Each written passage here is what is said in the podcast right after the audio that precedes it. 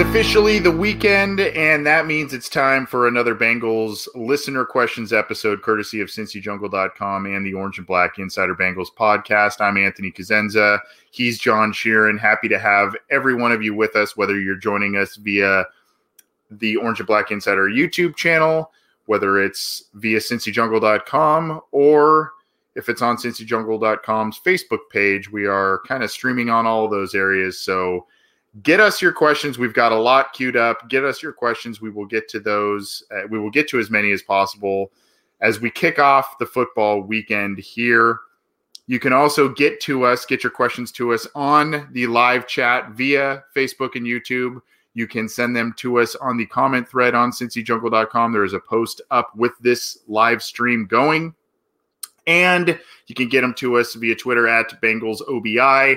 Via email, the O B insider at gmail dot com, or if you want to call or text us, nine four nine, five four two, six two four one. Get to us. We'll, we'll be here for a little bit, answering as many questions as possible. If you are unable to join us live, we miss you, but try and join us live when you can. Um, but if you just cannot, this episode, along with a myriad of other podcast, Bengals podcasts that are part of the S B Nation, Cincy Jungle Podcast Network, is available on iTunes, Stitcher, Spotify, Google Play, iHeartRadio, Megaphone, YouTube, Cincy Jungle dot com, all that. We got the house cleaning stuff out of the way, John. You ready, man? We've got a, we've got a lot to get to, and uh, it's been a whirlwind, probably twenty-four, forty-eight hours, both of Bengals news and of N F L news, right? It's a, it's a classic news dump Friday, man, but unfortunately all that dump last night. I'm, I did not see it, but I'm kind of glad I didn't. You ever you ever swung a uh, empty football helmet or something, or a, a motorcycle helmet at somebody, or you ever done you know, that? Not not a, not another human human being. I can't say I have. No. Oh boy, that was that was an ugly one. Shades of Pittsburgh, Cincinnati. That's what I'm saying, man. It's it's rare to see that stuff, but it's it not involving the Bengals when the Steelers are playing. But Steelers are the common denominator here, which is a whole other thing. That's that's kind of my, I mean, I, this is a Bengals podcast, so I don't want to, you know, take too long on just some thoughts, but it is dominating the news cycle, so we got to touch on it a little bit. Um, and obviously you and I both were tweeted at over the last, you know, twelve plus hours about this situation, so I feel like we got to talk about it a little bit. My, I mean, Myles Garrett's in the wrong. Mason Rudolph's in the wrong for kind of starting it. Uh, Marquise Pouncey's in the wrong for kicking a guy in the head while he's on the ground being tackled by another Steelers player. But like you said, the common denominator of all this stuff is the Pittsburgh Steelers. Myles Garrett did something egregious, um, and, and just I've just never really witnessed that in a, all of the football games that I've watched. Um, so he deserves to get punished. I think now his, what was it, an indefinite suspension as we sit here Friday afternoon, right? Is that? Yeah, not, not only for the rest of the season, but they said the postseason, you know, the, the four and six Browns, if they somehow make the postseason. But yeah, that's, that's, that's where we're at. Well, you didn't watch the game on Thursday night, and if you did, neither of those teams are postseason worthy. So it's probably going to be just the regular season for, for Myles Garrett. But ugly situation. My my thing that I find, I mean, it's not funny what happened, but the thing that is comical about it is how often the Pittsburgh Steelers have done this to other teams. Not the, not the helmet swing per se, but the headhunting hits. Mike Mitchell was notorious for it. James Harrison, Joey Porter. The, the list goes on and on and on and on. Someone else does it to them. They fly off the handle, and woe is me, we're the victim, we're the victim. To me, both parties were very responsible for the situation that occurred, and um, they, they all need to kind of get punished. It sounds like they will on some levels, but uh, ugly. I mean, the, Steelers, the Steelers are serving a punishment that Mason Rudolph didn't get suspended. He's still starting a quarterback right. from them. So. Right. He's just getting fined. So um, ugly, ugly deal. Uh, not a fan of either one of those teams, full disclosure, and both of those teams were laying out some pretty ugly hits throughout the duration of the game. So not surprising that it kind of culminated, surprising how, how much it boiled over, but not surprising that some form of a brawl occurred based on, um, based on kind of the, how that, how that game went. Let's move on. We've got a lot of questions on this particular topic. John, I think you wrote at least a little bit of a news story on this for Cincy Jungle dot com. The Bengals sound like they will be one of now. At first, it was every team. Then it got whittled down to eleven teams, it sounds like, are going to be in attendance. It sounds like the Bengals will be in attendance for Colin Kaepernick's Saturday workout. Um, talk a little bit about that, as well as you think the likelihood of him ending up in Cincinnati in the near future based on their attendance at this event. Well, all right. The whole thing with Kaepernick is that it doesn't make a lot of sense for the Bengals themselves to sign him. And I'm not saying that because, like, the Bengals do need help at quarterback, but not this particular type of help. I think Kaepernick should have his choices of potential suitors, because I do think he can still play in this league, and I do think he can still positively contribute as whether as a starter or a backup player.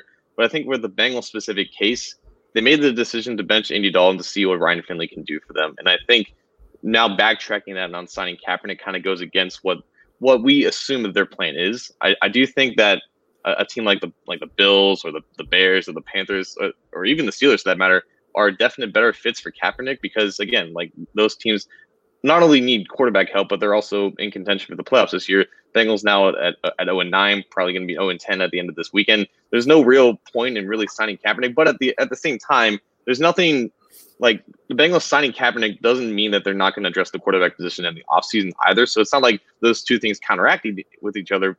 It's just that the for the Bengals specific case, I understand why they wouldn't be specifically interested in Kaepernick, even though he would give the Bengals a better a better. you know, player at quarterback to really evaluate the rest of the offense compared to Ryan Finley. But at the same time, this is the plan and you got to stick with it. And I don't think Kaepernick's sudden availableness can really change that plan. Right. Uh, so good, good idea or bad idea. I mean, to me, this, this seems, this is a season that has not endeared the fan base back to the team, right? This is a mm-hmm. very polarizing move. There are some people who would love to see him play for the Cincinnati Bengals, love to see him get his second chance in the N F L with the Bengals. Many others are divided and just say, you know, it's too much of a distraction in a year where the injuries, the coaching staff, the all kinds of issues that have already plagued the team in twenty nineteen. They don't need the potential media circus that would come with a Kaepernick signing.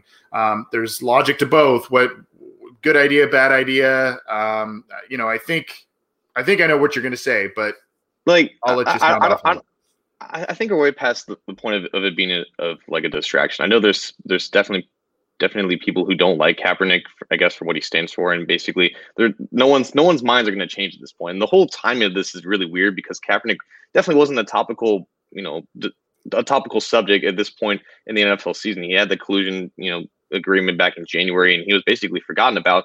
But to do this all of a sudden, it, it doesn't exactly reek of like a sham from the N F L. It's just more of this is just incompetently putting it all together, and they're, they're trying to save face and control the narrative that they want Kaepernick to play or whatever. But again, with the Bengals specifically, I don't think that they're just they're they're I don't think that they are the team to give Kaepernick this chance, but I do think that he should be able to get a chance from another team that definitely needs him more. So in terms of, you know, the level of goodness or badness for this for the Bengals, it's probably more towards the bad.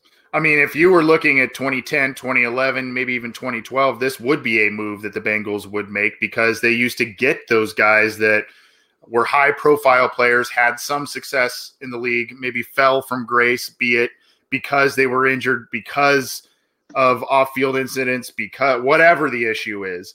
Um, you know, Pac-Man Jones, Terrell Owens, they they pick these guys up, Tank Johnson, on the regular, right? Um, not grouping some of those off-field legal issues in the same thing as what Colin Kaepernick comes with. It, obviously, there's major differences there, but I, I think you understand what I'm trying to say when I when I bring that up. And I, I just think this isn't the right time for the Bengals, and, and politics mm-hmm. aside. I mean, I, I think that this really, I, I think this is a regime that needs to start over with someone fresh, someone new in terms of a quarterback, just kind of clean slate the thing, get a new guy, a younger guy. This is Ka- Kaepernick's hasn't played, what, two or three years now. Um, and the last couple of times you saw that he was up and down.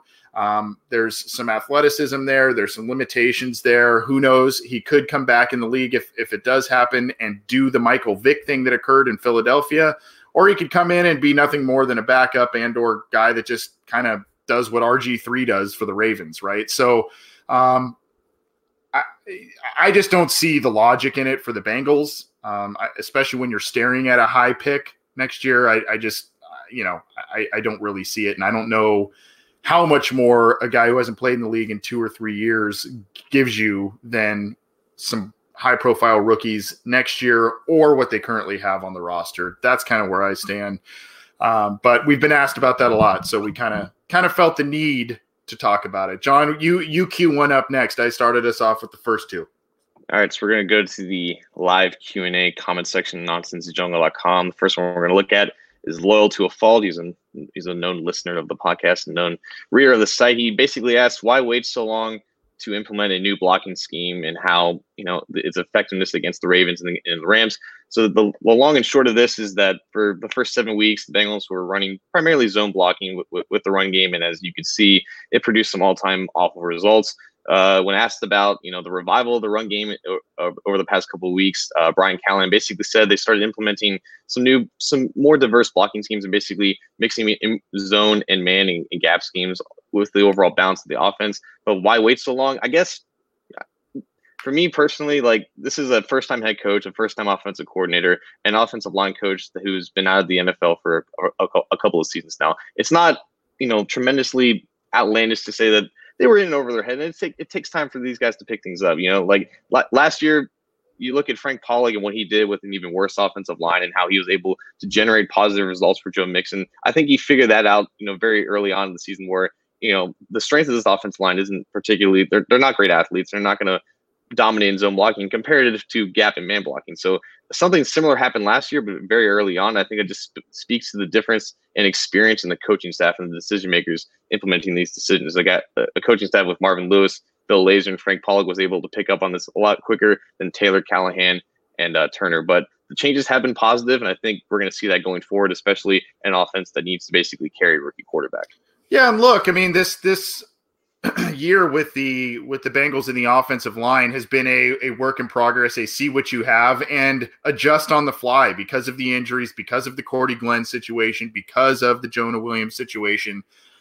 They've had to mix and match how they can and what they can. They may have found that a, a semblance of a five that they like in terms of who they have available to work with, and they made some adjustments, and it's been working. Last week, I noticed, John, um, and by the way, good good work on that write-up you had uh, regarding this this topic on Cincy Jungle. But, uh, you know, there was also a lot of toss plays that that were not, you know, outside pitches, sweeps. Those were not part and parcel of the game plan early in the year, it seemed like. Like you said, it was more zone stuff. It was more kind of punch it up the middle and see what happens, and it just really wasn't producing results. And if you notice last year, the the last half of the season is really where Joe Mixon started to gain momentum as well. They started to, you know, the offensive attrition in terms of injuries collected at that point in the season. So they said, we got to give the ball to Joe Mixon. Lo and behold, he gets the ball twenty carries plus a game, and he's putting up one hundred plus yards a game.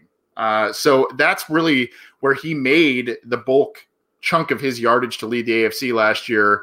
I think I don't think it's going to be as effective to the end of this season, but it sure will be more effective than it was at the first half of this season. So um, I guess kudos in a way to the Bengals for making adjustments, but uh, still not near what the team needs for offensive balance. Speaking of offensive linemen, John, there was a question to us. I believe it was a text uh, just quickly.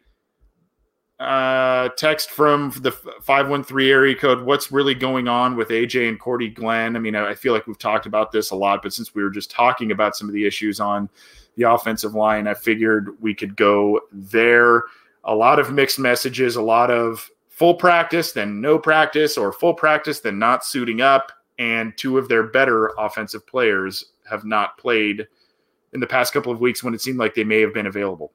Yeah, so the situation with Glenn right now is that for the past couple of weeks, he has been practicing in full. He hasn't been limited or missing practice at all. He's been going with the team. It's just been a cautionary tale from Zac Taylor and his staff and basically easing Glenn back into the rotation. They didn't want to throw him back in to the – basically what we're go- what's going on this week is that um, either on – or Andre Smith or John Jerry is going to start at left tackle again because, again, Taylor doesn't want to rush Glenn back in there. And with Green, like, he's not one hundred percent right now. And may, maybe if the Bengals were more competitive, if they were in a position to potentially make the playoffs down the road, may, maybe you, you, you see Green back out there when he's not one hundred percent. But at oh and nine, with one year left on his contract, he, he experienced some type of setback with his ankle injury. There's no reason for him thinking about himself in this situation to say, yeah, I want to go back out there. Like, no, just, just get one hundred percent healthy. And when he is one hundred percent healthy, I do think A J Green is going to end up playing. But right now, that's just not the case.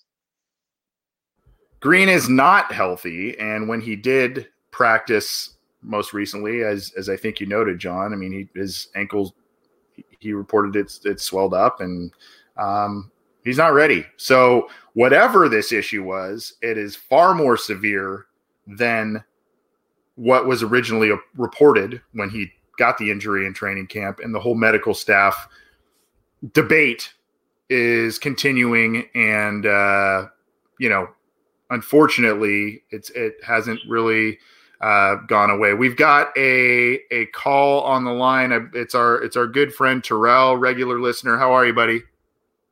How y'all guys doing? We're, we're uh, man, uh, last, uh, Wednesday night show was a good one though, but uh, for the record though, I was I was trying to say Alex Van Pelt, the quarterback coach, oh. moving up as offensive coordinator. When we when we talked last, yeah, being the head coach.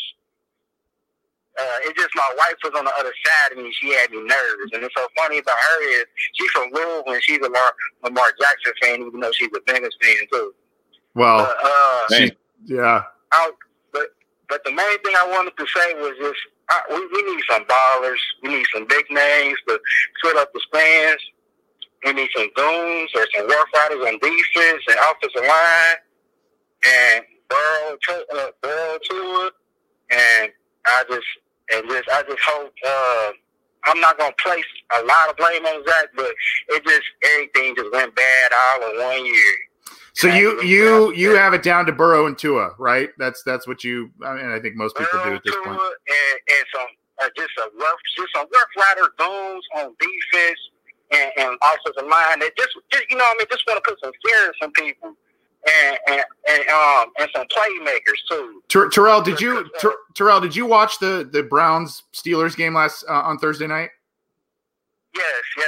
Okay, did you happen to see both Devin Bush and Mack Wilson making plays last night? Not, not even that though. I'm, I'm mad that Minkah Fitzpatrick and and just mid-season guys is making a turnaround, just just making a turnaround on teams and just just uh, balling out. And that, that's just and and, and, uh, and also Bush just just the way he fly around to the ball. It just it, it just it just makes you be like, wow, what what, what is atmosphere? What is what is platform?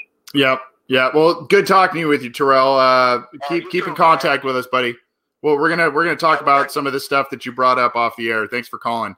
Um, you know, there's there's a lot there and a lot that I I could you know I could take his comments in a lot of different directions, and I, I like what he said, John. But I want to go back. We talked about this on Wednesday when it comes time. You know, I think we were talking about this with you know the quarterback evaluations. We talked about it with the trade scenarios when we when we brought up that topic on Wednesday. The ticket sales, man, this team needs to get exciting players and they need to nail the draft. Uh, I mean, especially if they're, if they're, that's where they're going to continue to put the eggs in the basket. They need to get high impact guys, energetic guys, guys that will put butts in seats. I mean, that's, that's gotta be one of their main goals this offseason is how do we get the fans back? The easiest way to do that is to get a quarterback. But to Terrell's point, we need a, this team needs a lot of pieces. And unfortunately, unless they go balls to the wall in free agency, it's probably not going to happen in one year. So there's a lot of a lot of thoughts and a lot of plans to really aggressively rebuild this team in one year through the draft by trading down and accumulating picks. And that's all fun and games and whatnot. But at the end of the day, you're right. They, they just need impact players. And they need a complete overhaul of this roster. And it's just not going to happen in one year. But like we said, the quickest way to turn around this team is to get an improvement at the quarterback position. And like you said, the quick, quickest way to sell tickets is to re to re to re-energize hope in a fan base is to get new hope at the most important position. So there is definite, definitely an understanding about getting as many positive players as possible one year. But at the same time, it's probably not going to happen all in one year. So you just have to take what, what really comes to you. I. Uh... Yeah, I mean, it's uh, last night. I don't. You said you didn't mention the, you didn't watch the game, but Mack Wilson made a couple of very nice plays, really getting some uh, extended playing time because of the injury to Christian Kirksey. Um, and then obviously Devin Bush continuing to make some plays. So the Bengals, Bush, Bush was one thing, but uh, they, you know, Mack Wilson lasted to the fifth round, and that's a guy they could have had. Not saying he's an impeccable pro, but definitely a guy who was intriguing, especially when he was sitting there on day three. You would think that would be a position the Bengals would have addressed. I've got a text coming through, John, but you go ahead and tee up the next one since I took that call there. All right, so we got from the Cincy Jungle comment section from Buckeye Rick. He said basically his perf- – talking about Preston Brown, his performance aside, some have speculated that the timing of Brown's release in midseason was to save money. Do you believe that to be the primary case for his being released now? I'm going to say no, because if it had to do with financially for positive reasons, they probably would have done this in the offseason when they didn't incur five point five million dollars in dead money. If they had released Preston Brown after the season, when that signing bonus is basically paid off, they would have only paid, I think, one point six mil against the against the cap in terms of dead money. So financially, it would have made more sense to actually wait um, for the end of the season when they're going to do potentially an A J Green extension and a Trey Hopkins extension and all their other work in free agency. I think they released him now because he, he just wasn't getting the job done on the field and off the field. Zac Taylor talked about a lack of leadership in that position group, and I think most eyes were pointing towards Preston Brown's way to spark that leadership, and that basically didn't happen. And when you don't step up, apparently in Zac Taylor's team, you're out the door quicker than when Marvin Lewis is here. Yep, that is definitely a trademark for better or for worse with Zac Taylor. Well, we got a call on the line, John, and um, the it's it's Greg, and Greg actually was he's saving me a little bit of work because uh, he was the text message that came through. I'm really interested to to hear what he has to say if it if it has to deal with the question that he. He put through the, the the text message. Greg, are you there? Yeah, I'm here. Hey, what's going on, man? Not much. I was just coming at it with a little bit different opinion of uh, through the past quarterback that we have drafted with Carson Palmer and Andy Dalton, bringing them in as rookies. Okay. And each time so far, it doesn't seem to be panning out. Like just throwing our rookies right in there right off the bat. Seems like they're getting disappointed and we're not focusing on other areas that we could be focusing on. So in your text message, you noted a potential strategy to to it sounded like draft a, draft one of these top guys, let Andy Dalton start next year, groom the guy behind him, and kind of a, a Kitna Palmer type of situation, almost a mentorship type of thing. Is that is that what you were kind of saying? Yeah, and now I also allow more room for the offensive line to grow, injuries to heal up, and more of a scheme to come in and fit, and lots of room for us to you know, draft defensive players as well, too, and maybe find a couple of smaller free agents like Cincinnati's known for. Interesting take. Uh, thanks for calling, Greg. I, I we're gonna we're gonna discuss it off the air. Appreciate you calling in, man.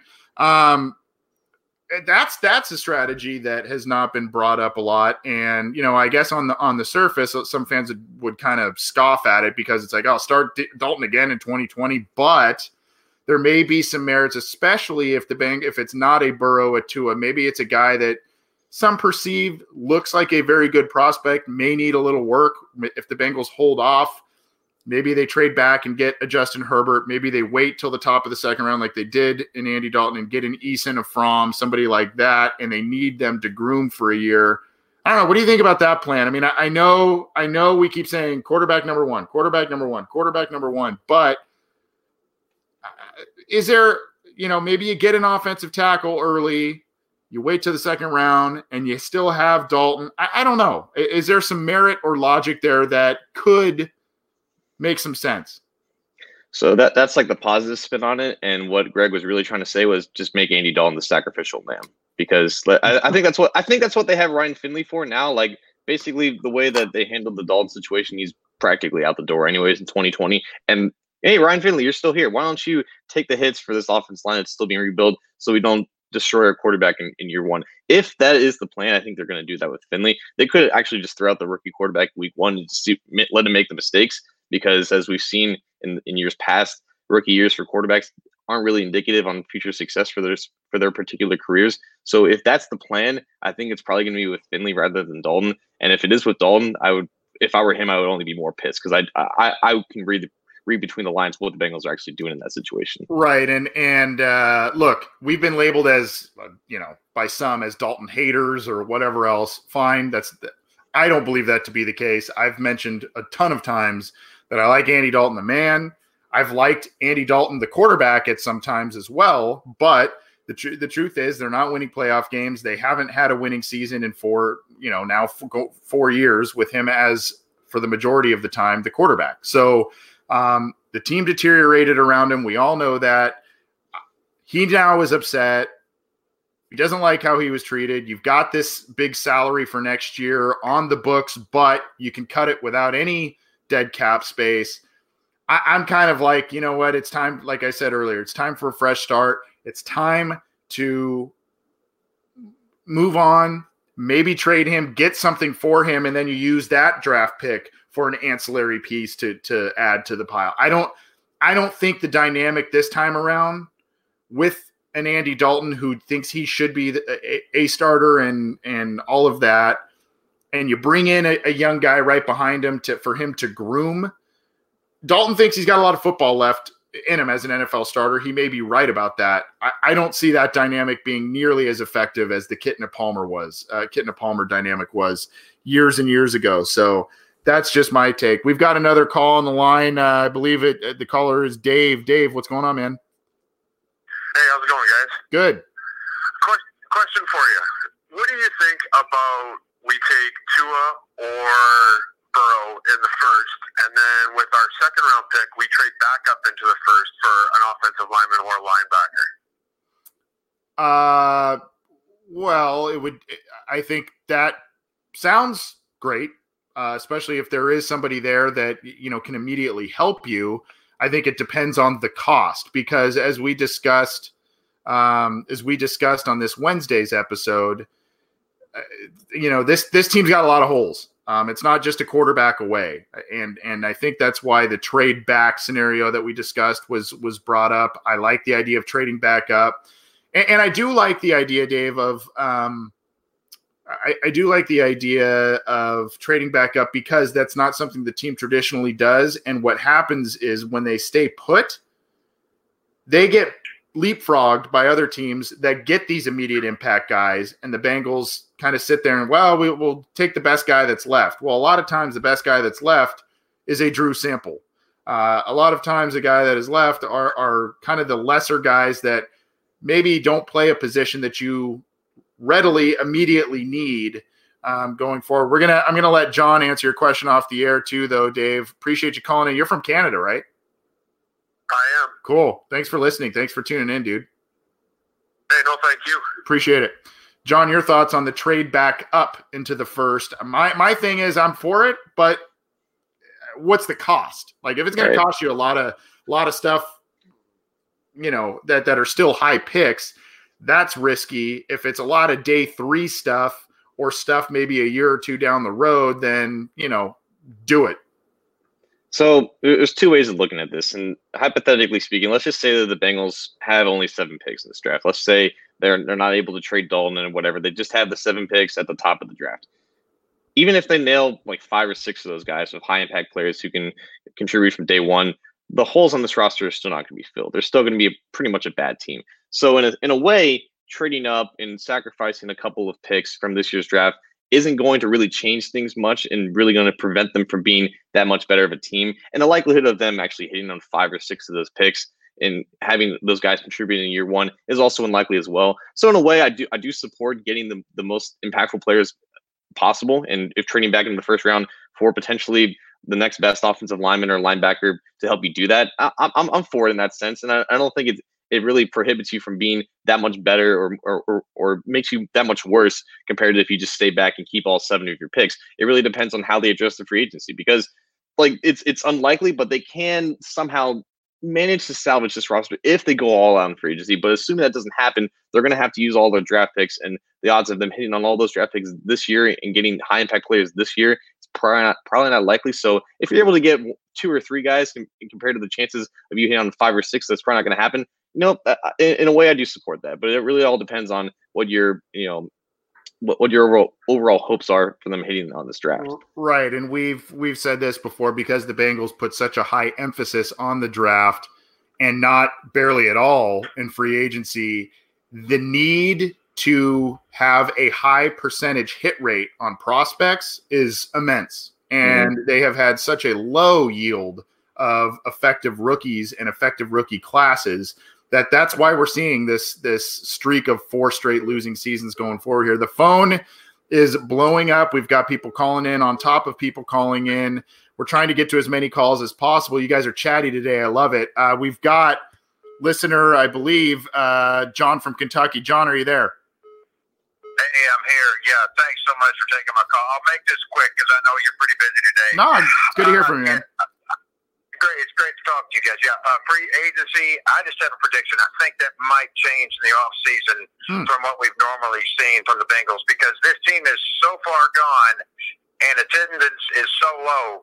I think Mike Brown's going to see the writing on the wall. He's going to have no choice. He's going to have to go after some free agents. And uh, honestly, and you'll probably laugh, but that Browns game last night was the best game I've seen all season. That's just good A F C North football. If Myles Garrett is available in free agency next year, if I'm Mike Brown, I'd grab him in seconds, because he does have tremendous football instinct. Something our defense is lacking without Vontaze Burfict. I mean, Burfict was there every play. It, it, he just knew where the ball was going. And our great tacklers like Pac-Man Jones, Vontaze Burfict, Reggie Nelson, remember those guys?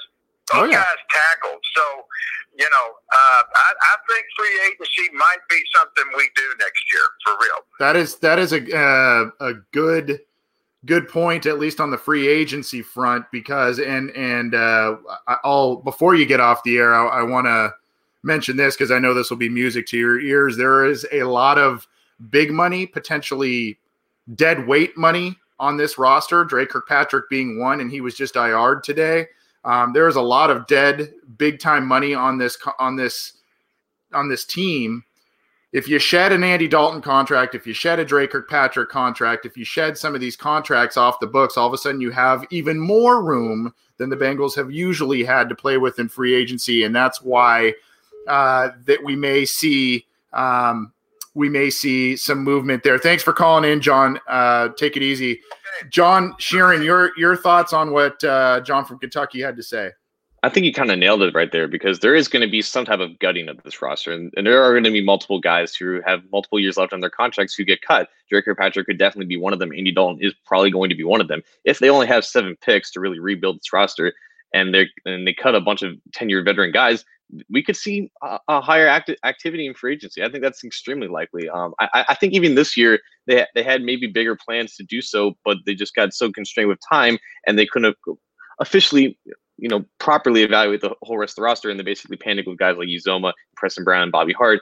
Not saying I'm not saying it's justification of those moves specifically, but I do think there could be an up, up, increase in free agency, because they do have to replace a lot of guys, and a lot of guys that are going to get cut. So they can't really do that all with seven picks and however many undrafted free agents they have. So there could be an increase in free agency. I do see the point of that. Yeah, and the other thing that a lot of people aren't, you know, with with the Myles Garrett portion of what he said, um, you know, I.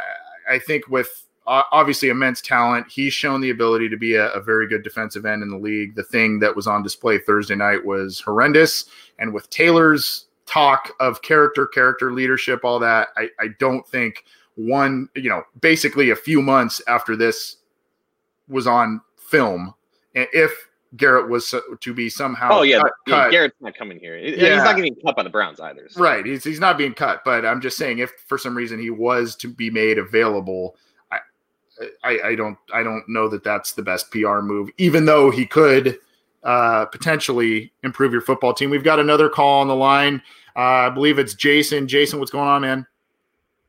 Hey guys, uh, thank you guys. I just want to call and say thank you for doing what you guys are doing. If we lose this week, it'll be twelve losses in a row, which surprisingly would be the worst we've ever done in the history of the Cincinnati Bengals. Yes. I can't believe I'm saying that.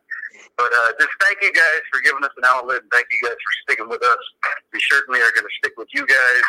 And I just wanted to call and say thank you, guys. Well, that's nice. Appreciate it, man. I, I, we thank you for, for listening. And t- I mean, it, you know, you guys keep telling us, you know, it must not be easy doing this, doing a show when you're oh and nine. And, uh, you know, uh, it's true, but uh, actually we've seen the show grow, uh, really in terms of downloads and all that kind of stuff. And, you know, that's something to be marveled at. And we definitely appreciate that from listeners like yourself, Jason, because, um, you know, nobody likes, nobody likes an oh and nine season, and, you know, maybe even a winless season based on how things are going. So uh, I appreciate you calling in and just, and making a, a, a, giving us a compliment, man. We, we, we appreciate all of our listeners, you included, and uh, have a good weekend, dude.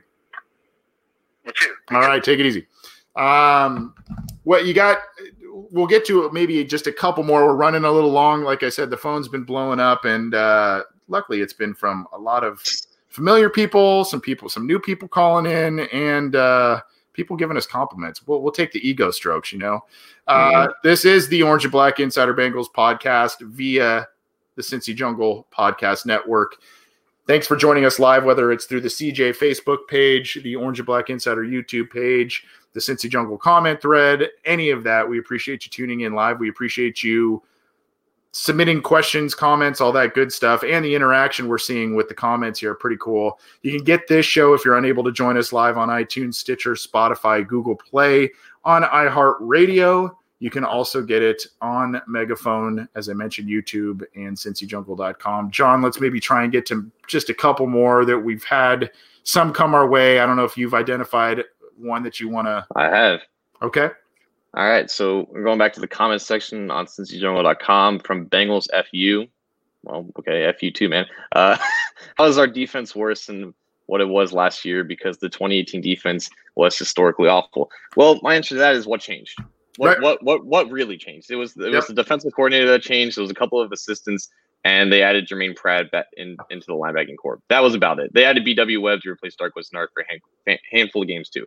Nothing really changed. They did, they didn't overhaul the defense enough in order to make a, a significant turnaround. Now, granted, because of how bad they were last year, you would have ex- expected to see some type of positive regression upwards. Couldn't get have, worse, right? Right, right. But, but then they then you have to look at who they play this year. They played the San Francisco forty-niners in week two. They played the Ravens twice. They played the Seahawks in week one. They played some really good offenses that have definitely ex- helped expose this team. Like even, even the Buffalo Bills had had ample success success against this defense. They haven't had really any games aside from maybe one or two that have, you know, been anything, you know, be- better than absolute god awfulness. So nothing really changed, and they ended up playing really good offenses to start the season. So that's basically where we are. I think the really the defense points to kind of the microcosm of of the team philosophy and the team failure of of their offseason philosophy going into twenty nineteen, which is, speaking as the front office, we think that if we're healthy, we can win.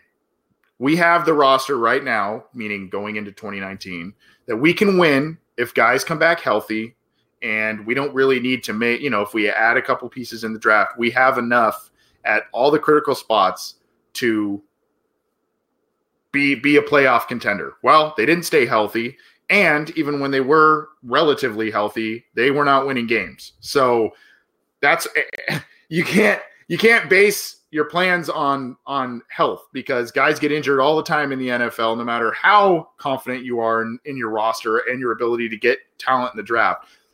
You can't do that. And like you said, the Bengals didn't do anything really to improve. They they re-signed the linebacker that played only, what, six games for him last year in Preston Brown. They re-signed a dime quarterback in B W. Webb. And they, they got eleven snaps on the carry win, by the way, too. Yeah. eleven snaps, and Shaq Barrett is leading the league in sacks. Ring-a-ding-ding. So. Ring-a-ding-ding. So, uh, you know, I, that that's that's why. Uh, let, time to bring up your favorite guy, because we got a text about him, and there was a comment in the Cincy Jungle comment thread. Old Jimmy Turner. Uh, we had Hexter in the comment thread saying, will Taylor fire Turner anytime soon? And via text from, from another five one three area code, uh, is Jim Turner the problem with the offensive line? So let's just kind of talk a little bit of Jim Turner, because we just love another guy we love to pile on here on this show. Uh, your thoughts on on that assistant coach and his effect on the team this year? So like, I still don't think he's that good of a coach, but I don't think he gets fired either during the season or next season, because I think his relationship with Zac Turner's or Zac Turner, Zac Taylor is pretty critical for him as well. And the amount of influence he probably has on the overall design and scheme of the offense is pretty significant. So I like, I, I, there has been an improvement in, in the play of the offensive line. I think you have to credit Turner for that as well. Um, but but again, just kind of kind of like the defense, not much really changed positively in terms of personnel from the offense line standpoint. Not having Jonah Williams out there definitely hurts. They they really only have one or two competent guys there as starters, and Trey Hopkins at center and John Miller at right guard. They're getting the absolute most they possibly can out of Bobby Hart, but every now and every now and again his his weaknesses show up, and they have a, a revolving door at left guard, and they've had to try out John Jerry, their left tackle, like their fourth left tackle. So the situation has not been not optimal, and there can be blame still placed on Jim Turner, and I definitely have some reservations with that as well. But I don't think necessarily with, with how it's slightly progressed this season and his relationship with, with Taylor, if Taylor's not going anywhere, I don't think Turner's going anywhere after this season. Yeah, I, I, I do think, though, that his presence has kind of cast a, a pall over the team. I, I just think that that was just not – and it's it's a symptom of the late start that Taylor got. It's a symptom of, because of that late start, he wasn't able to necessarily get the, the assistant coaches that he initially, at the onset, wanted to bring in. Um I, I, I don't know. I, I think that that was not the greatest hire. And I think that, unfortunately, Zac Taylor was unable to get the thing that made that, well, part of what made Sean McVay successful, I think, at least early on, was he had a veteran defensive coordinator, one of the best defensive coordinators really to ever be in the league, uh, and Wade Phillips come over, and and he's got the veteran guy. And that guy also was a head coach in the N F L, not a great one, but He was. He has head coaching experience. He could be a little bit of a mentor, even though he's underneath McVay. He could be a guy that McVay can lean on for coaching experience. Taylor did not really hire many guys like that. Brian Callahan, brand new in his position. Lou Anarumo, longtime coach, but never been a defensive coordinator beyond an interim guy in the N F L. Zac Taylor, first-time head coach himself. Jim Turner, basically offensive line coach, really throughout his entire career. There's not... There's not a Del Rio. There's not a Capers. There's not these guys on the staff where you go, okay, this is a, I can, I can use this guy as a little bit of a sounding board. I'm his boss, but I can, I can take off of that experience. And unfortunately, that I think has really hindered this coaching staff. I think there's, there's a possibility that there could be some changes potentially at defensive coordinator and offensive line coach. I think Turner and Anarumo are probably the two most likely candidates to be replaced in the offseason, but we'll see. Uh, aside from uh, Davin Ward in the YouTube chat complimenting John on his good looks there, uh, any other – you see that, Davin Ward?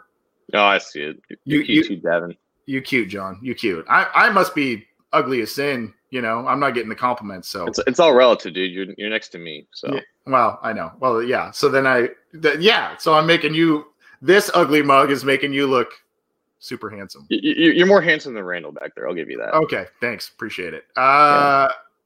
Anything else you want to get? We, we're going really long, but it's been an awesome, awesome episode. Anything else you want to get to before we jet out? Yeah, you know what? Uh, from from Dion, Dion D T S, can Zac get Callahan? And Callahan's referring to Bill Callahan, Brian Callahan's dad. Mm-hmm. So that, that's that's actually an interesting point, because there was reports last year that Taylor was interested in hiring Bill Callahan. The two have a relationship because Callahan was Zac Taylor's uh, coach at Nebraska when Taylor was the quarterback there. Right now, Callahan's the interim coach at Washington. I don't think he's going to do a good enough job to basically get that full-time job. So it could it could relatively be that he's on the free agent market as a coach. And if Taylor sees Callahan as the upgrade over Turner, that could be something that happens. And again, it really depends on the relationship going forward between Zac Taylor and Jim Turner. But, you know, Callahan will be available, should be available this offseason, unlike what he was last year when he was still under contract with with the with Washington. So that's definitely something to keep an eye on.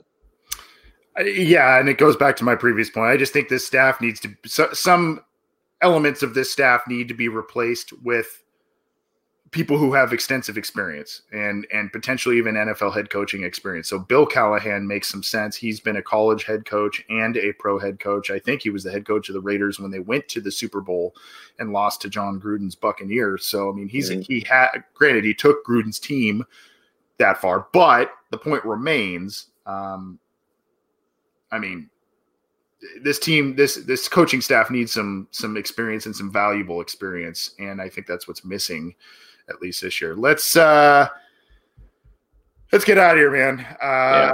it's, it's been a long one, a lot of phone calls. It's been a great one though. A lot of interaction. We, we charged through a ton of, of stuff. Appreciate all of the, the questions and comments. We tried to get to as many as possible.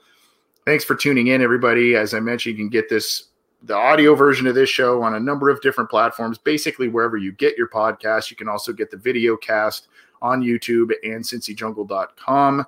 If we didn't get to your question, you can still submit them to us, because oftentimes we get them to the, we get on, you know, we try and get to them to the next listener questions episode if they are pertinent that week. So, uh, you know, keep sending them our way. We do check all kinds of different mediums and everything for that. So, uh, keep sending them our way. Thanks, John. Uh, any big plans for the weekend, my friend? None to speak of. I, oh, like big plans, actually. Um, raking, raking the leaves at grandma's house on Sunday instead of watching the Bengals game, so that should be fun. Okay. Yeah. Okay. Good. Good. Uh, yeah, I'm uh, – I don't know. I may get an early jump on uh, some Christmas lights or something on my house. I don't know. I don't know what I'm doing. My, we'll see. Nothing special. Nothing special for me. That's that's uh, it's because I'm the unattractive host of the two here. That's dude. The Bengals don't have anything interesting going on this weekend either, so we're good. Yeah. We're by good. the way, by the way, they play the Raiders, in case anybody's wondering. So, um, yeah. Thanks for tuning in, everybody. We'll we'll see you next time. You can um, join us for listener questions. We do these almost every week, on usually on Friday afternoon. So try and join us for that. Otherwise, we have our weekly show Wednesday evenings, and uh, other shows within the Cincy Jungle podcast channel. Uh, are on there. So check out everything we've got. Appreciate you tuning in. We'll see you next time.